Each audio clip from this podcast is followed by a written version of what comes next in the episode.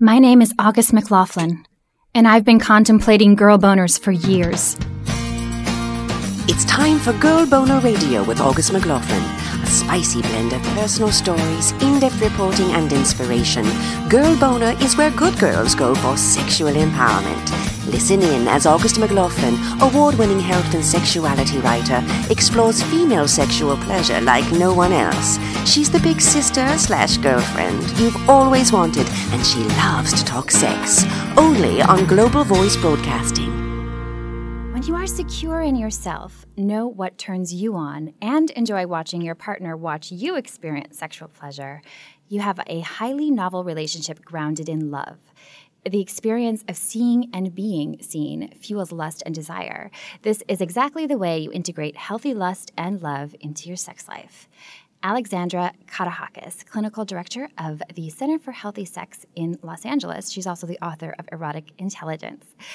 Welcome back to Girl Boner Radio, where good girls go for sexual empowerment. I'm your host, August McLaughlin, and I am ecstatic to be here with you all for our 50th episode. Can you believe that? This year has been beautifully rich, thanks to you all, and we'll be celebrating one year of Girl Boner Radio in just a couple of weeks. I'm so stoked for that and hope you'll join us. One of the biggest highlights of this year for me has been learning about vital topics I might not have explored so fully otherwise. This might sound kind of naive, but early on in my sex writing and, and radio work, I had no idea that I'd be discussing porn so much, both from the adult industry side with insightful chats with some of its empowering stars and the darker side, including what happens when porn takes a dangerous front seat in viewers' lives. Back in May, I interviewed Rachel Kona, whose life was turned upside down for a bit due to her ex boyfriend's porn addiction. Here's a little clip from that interview. I knew that he watched porn frequently, um, but I didn't really think much of it. I kind of just thought, oh, he's he's like you know kind of alpha male kind of guy, you know, whatever. Um, but when we were being intimate, um, he had a problem getting hard and staying hard and um achieving orgasm. And you know at first I kind of thought me like does he not find me attractive? And you know the typical kind of things that women might think in that situation. Um and he always assured me that that was not the case. And um but neither of us really knew what it was. Like he even he didn't know. He just thought like well if you if you just try this position I'll I'll come or that position. And nothing was really working. And then he, he thought maybe he'll take Viagra. Um, and then I started, I heard briefly about Don, Don Jon, the movie about, you know, a guy who's addicted to porn. And I saw that trailer and that's kind of what made me think, is this, does this have something to do with it? And I Googled porn addiction and, well, I know I Googled porn and erectile dysfunction is what I Googled. And all this stuff came up about all these stories from men who were saying that they had a really hard time maintaining erections and having sex to completion with their partners because they were watching porn every day. Shortly later in June, I chatted with Gabe Deem, a counselor who's turned his experience with overcoming porn dependency into life changing activism. I found this point really, really interesting about what he said about the addiction. When you speak of addictions, usually there's some kind of trauma or issue that led that person to use that, you know, substance to, you know, kind of ease the pain of the trauma or issue. But in my case and many other guys today that have porn addictions, that's not the case. I just had access to porn as a kid. Gabe's fascination with uh, pornographic imagery began at age eight, starting when he found a magazine uh, with uh, pornographic pictures in the neighborhood. That led to uh, softcore porn later when he started watching cable in his teens. And after high school, his porn habits became a much bigger problem. Going into college, I began to notice, you know, my drive for life decreasing, losing motivation. You know, I didn't care about getting a good job, getting a family, things that used to be important to me. I, I quit basketball and I had a chance to you know go to college and play D1. I just really didn't care about anything, but I didn't really notice that. You know, I thought I was just your normal punk kid. Um, but something else caught my attention, and that was when I was around 22 and I uh, was going to have sex with a beautiful girl, and I couldn't get an erection. And you know, I freaked out. I had no idea what was wrong with me. Um, and I blew it off that time. And then another year later, I got with a girl that I really found attractive, real gorgeous, everything I wanted. And again, I couldn't get an erection at all. And so I, I started Googling, and it took me about a month, but I found a thread of hundreds and thousands of guys talking about um, erectile dysfunction, and they were teenagers all the way to 80 years old. Interesting similarities between the two experiences, right?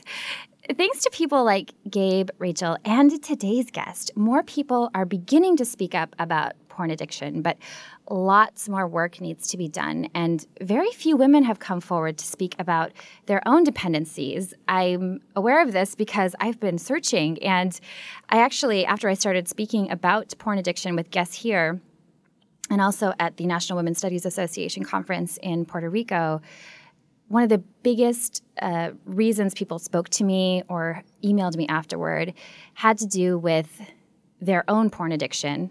Uh, a lot of women were curious, you know, does this happen to women or am I struggling with this?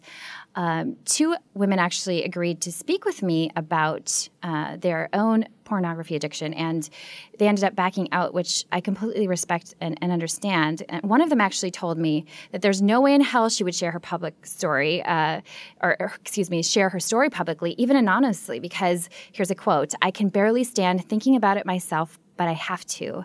It's disgusting and ruining my life. So sad. While there's definitely shame involved with porn addiction for guys when they recognize the problem, the shame for women seems to run a whole lot deeper. And that shame keeps people from talking, so I can only assume that far more women are struggling with porn addiction than many of us realize. Shame also makes gaining understanding of the problem and the conversations about it so much more important. I'm so grateful to have Erica Garza here in the studio today. Erica is a writer from Los Angeles. Her essays have appeared in Salon, Substance, The Manifest-Station, and Hello Giggles. She is also a staff writer at the feminist website Luna Luna Mag. Her poignant piece for Salon magazine, Tales of a Female Sex Addict, explores her own experience with porn addiction.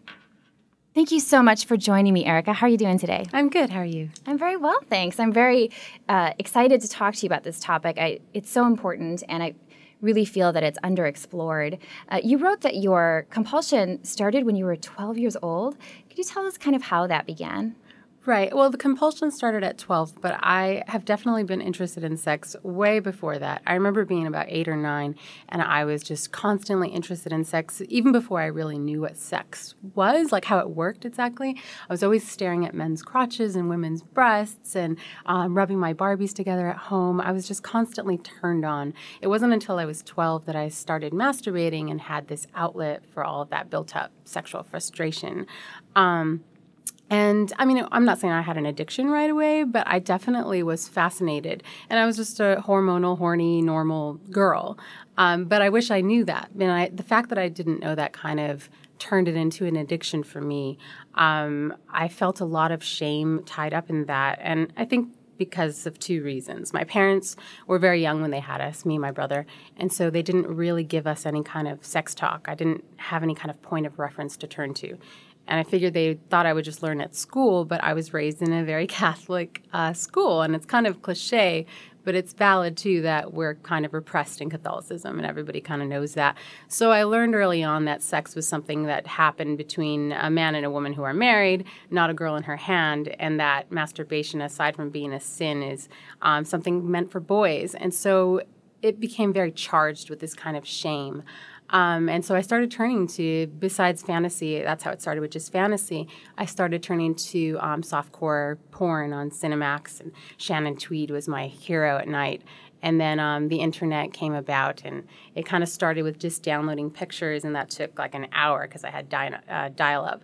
And then um, streaming started coming into play, and I started looking at you know porn sites, and there was cyber sex, and it just kind of progressed from there. Can you imagine if because I also, you know, was there in the dial-up age when the internet first started. You know, I was, I was a teenager, and I can't imagine if I mean I would have been watching porn in kindergarten if it was you know on my little smartphone device, whatever, right. because there is that curiosity, and I love that you described it as normal because it is. Oh, definitely. And it's incredible how our society really believes, and I certainly was raised that, um, you know, that sex is is a negative thing, and also not not to be even spoken about for children, though we're born sexual creatures, you know, Right. that, and especially for girls. That I remember being told by a teacher actually that, you know, boys think about sex very often and that's normal. And it's probably good that girls don't because then they would be having sex all the time. And I just thought, that's awful, you know? And Yeah. curiosity is natural, you know? So, and our sex education system is crazy in that way. Um, I- Definitely. your great uh, kind of your experience is kind of a metaphor for our culture because I think we do have this over sexualized addiction as a culture too. Right. You know, and there's kind of this big missing piece. Uh, so, how did this, uh, the compulsions early on affect uh, your your life, your emotional wellness, that kind of thing? Well, I definitely started spending more and more time um, with the screens. You know, I, I would self soothe. And I should also mention at 12, I was diagnosed with scoliosis. And so I was outfitted with this big, bulky back brace. And so that also led to me feeling very insecure and withdrawn. And I used um, masturbation and porn as, as an escape method and just to get away from it. And I learned to rely on that kind of crutch in order to get through any of the kind of issue. hard issues I was facing around those times. Um, and because I didn't hear other girls talking about it, and because I felt this was something that was wrong with me and something very unique and bad, um, I, I didn't have anywhere to take that. And so I just kind of sat with that and turned it into a story of me being bad, something being something being wrong. Wow. And I can imagine girls are all so insecure anyway at that age and sort of having that that secret that you're bad. I can see how that would kind of you know infiltrate other areas of your life and just become you know something that even subconsciously you may not have realized how much it was you know affecting you and, and Yeah, and it led to this belief that I was so different from other people, there was no way I was going to connect with other people. And that was just a belief that I held with me for a really long time. I mean, up until I started actually talking about these kind of things openly and honestly, did I see that, you know, other people do feel this way and I'm not so unique. I mean, it's great to think you're unique once in a while, but when it starts to become like I'm so unique and so different from everybody that there's no way I'm ever going to connect with anybody, then, you know, it becomes something kind of dangerous. And it's interesting because after I wrote the article for Salon that you mentioned, I got all these emails saying, oh, well, you must have been sexually abused as a child. Like, there's no way that a girl would think about sex that much or masturbate that much, which is crazy to put into a head of a young girl or a woman, you know, that, that there's something inherently wrong. It's almost saying that, you know, this is for men, so we're not human because it's a human feeling to be sexually aroused and sexually attracted to something. And I say, well, you don't question young boys who are masturbating under their covers, you know, when they're 12 or 13. They just say boys are being boys. But to say that a girl, you know, doesn't feel that way and doesn't shouldn't act that way, that's just um, it's sad. It's very sad and very hurtful, and it hurts everyone. It hurts boys too, you know, and, and because there is sort of that boys will be boys mentality, and women are either seen as there's that kind of dichotomy where either slutty or these kind of pure nuns or something, and there's not this.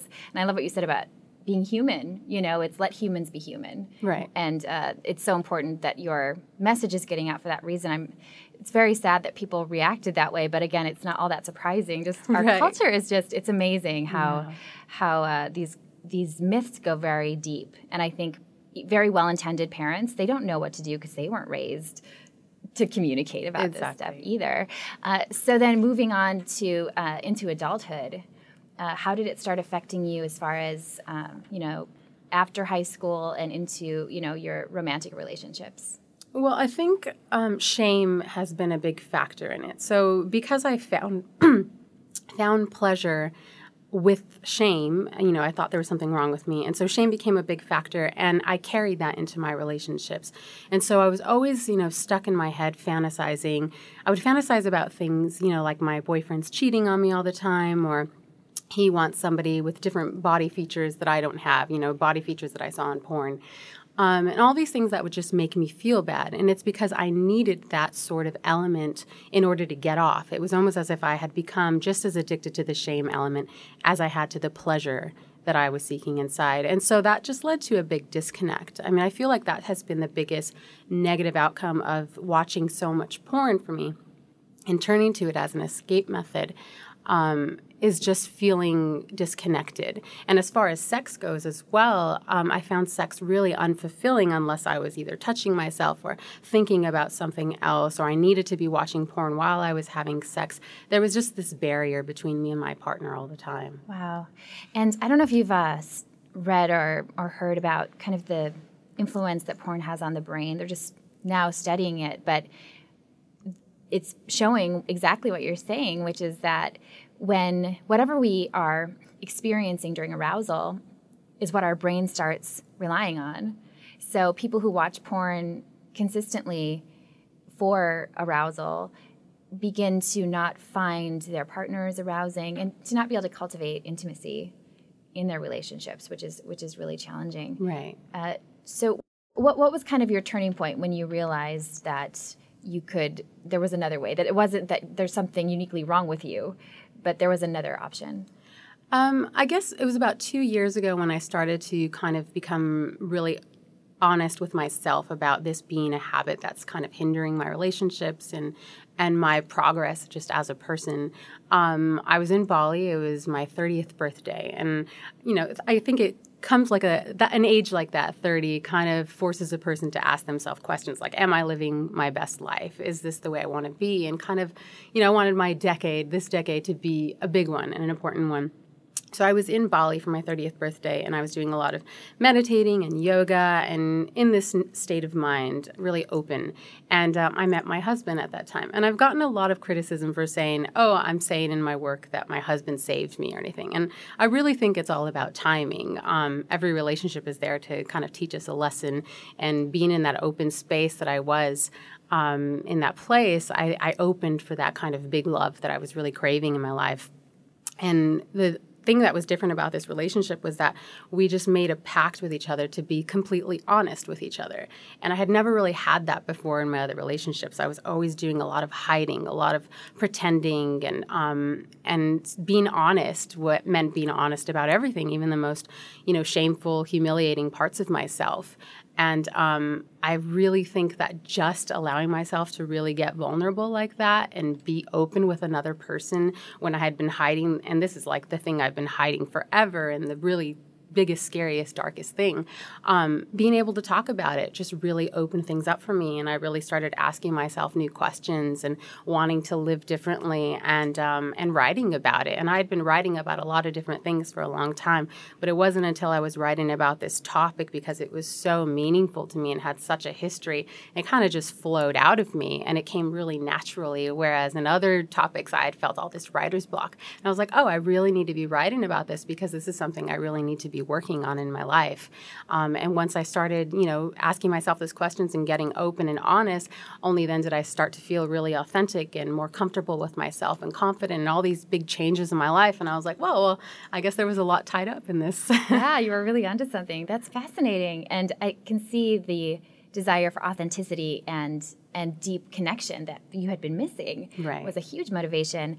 How did your husband or then I guess boyfriend respond to your um, admittance that you had been addicted to porn? I think that he was kind of already aware by the kind of sex we were having, which was a little disconnected, and all my old little habits were still there. Only now there was this willingness to kind of work beyond it. And so he was just, I mean, wonderful, really patient and willing to talk to me about these sort of things. And even when he'd feel me kind of holding back a little bit, he'd push a little further. And so there was just great communication. I think that's what's been so. Um, different about this relationship is that there is that ability to really connect, and um, which has been really enriching for the both of us. That's beautiful. And how have other people responded? Have you heard from other women who are also struggling? You may have heard me mention that women who've talked to me, there's there's so much more shame around it. It seems uh, that you know, for them to talk to anyone. And once somebody starts the conversation, I imagine it's easier. Oh, definitely. Yeah. I've gotten quite a few emails from women who are just really grateful that I'm talking about this sort of thing. And so many times I've heard, you know, I'm going through the same thing and I'm really happy that you're talking about it. I thought it was just something wrong with me. And um, so I'm really hoping, you know, it's, it's great. I started writing about it as a therapeutic tool. But now that other women are reaching out to me and telling me that they're really grateful I'm talking about it, I'm really hoping that it helps to encourage other people. Because I, I had wished when I was around 12 that I could have just done a Google search and found all these other stories of people talking about this sort of thing so I wouldn't have felt so alone. And maybe then I wouldn't have learned to depend on the addiction so much. It would have just, you know, fizzed out. I wouldn't have, you know, been so involved and let it take over. Um, so I really hope that other people can find my stories and be able to connect in that way and feel that um, nothing's wrong with them and I'm doing okay, so so are they. Beautiful. And I'm so glad that you are doing well. Uh, do you recommend that people who feel that they are struggling with addiction or, or concerned about it, I know that some people aren't sure necessarily if their porn habits are interfering with their lives or not. Do you recommend a complete um, kind of abstinence from it, or what's your your view on that? I mean, that used to be my view about two years ago when I had decided this was a problem for me. I started going to some 12 step meetings and I wanted to just put porn away completely and get away from it, which, you know, may be the healthy thing for me, but it's still a learning process for me. So I've definitely relapsed in the past two years plenty of times.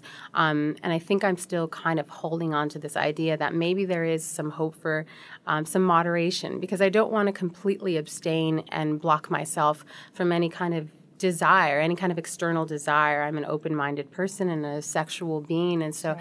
I don't want to just completely close off that part of myself. Unfortunately for me, um, when I watch a clip, it turns into two and three and four clips, and then I start binging. Um, but I'm really hoping that in the future I'm able to find a way to have some kind of moderation when it comes to it. But I'm, I'm not there yet, so I'm still learning. Sure. Well, I so appreciate your honesty and your bravery. How can people learn more about you and your work? Um, you can definitely come to my website, which is um, ericagarza.com. I also write for a website called lunalunamag.com where I write about this sort of topic, among other topics as well. This week also marks the wrap up to 2014. Here are 10 Girl Boner approved goals worth setting. The first one ties into our topic today. If you tend to use porn routinely, commit to having sex alone or with a partner using only your body and imagination for a certain amount of time. Number two, learn to embrace your body as it is. Number three, trade negative self talk for grateful thoughts, words, and actions. Four, trade dieting for mindful eating. That is huge. Five, meditate daily. I'm still working on this practice and I can't tell you how awesome it is. I can't believe I can sit still, but it is very, very beneficial. Number six, prioritize rest and relaxation. Number seven, fantasize boldly, put safe ones into play. If you have a partner, why not fantasize about him or her? That can really add some spiciness to your relationship. Number eight, look at your vagina with a handheld mirror. Study and explore its beauty. Number nine, prioritize your sexual wellness. That gyno appointment you haven't had in a year or two, gotta schedule it. Number 10. Lastly, and most importantly, find and pursue your life passions.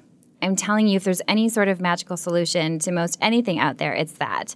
And anytime we remove one unhealthy habit, it's so important to replace it with something else. So follow those passions, listen to your heart. Here's what Wendy Strgar of Good Clean Love had to say about New Year's resolutions.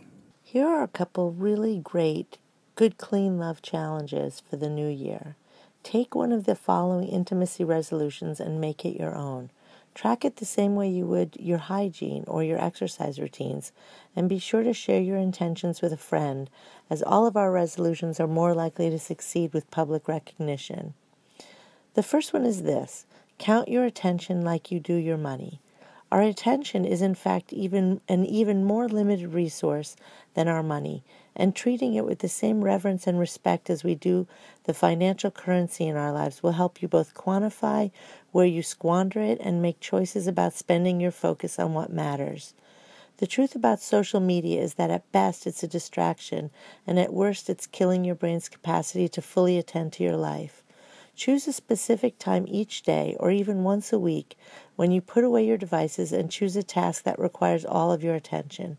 It could be cleaning out a closet or organizing a meal with friends or spending some solitary time on a walk, but just do it wholly without interruption or distractions. And then notice what happens with your thoughts when your attention is undivided.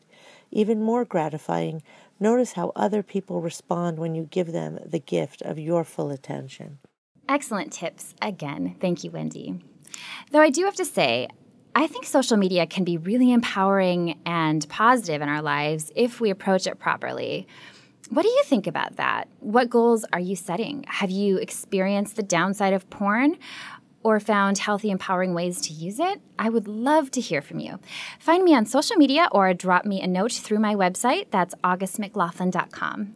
If you're enjoying Girl Boner Radio, I hope you'll subscribe on iTunes, leave a rating and review, and hop over to my website, augustmclaughlin.com for show extras and a whole lot more. Thank you so much for listening and have a beautiful Girl Boner embracing week.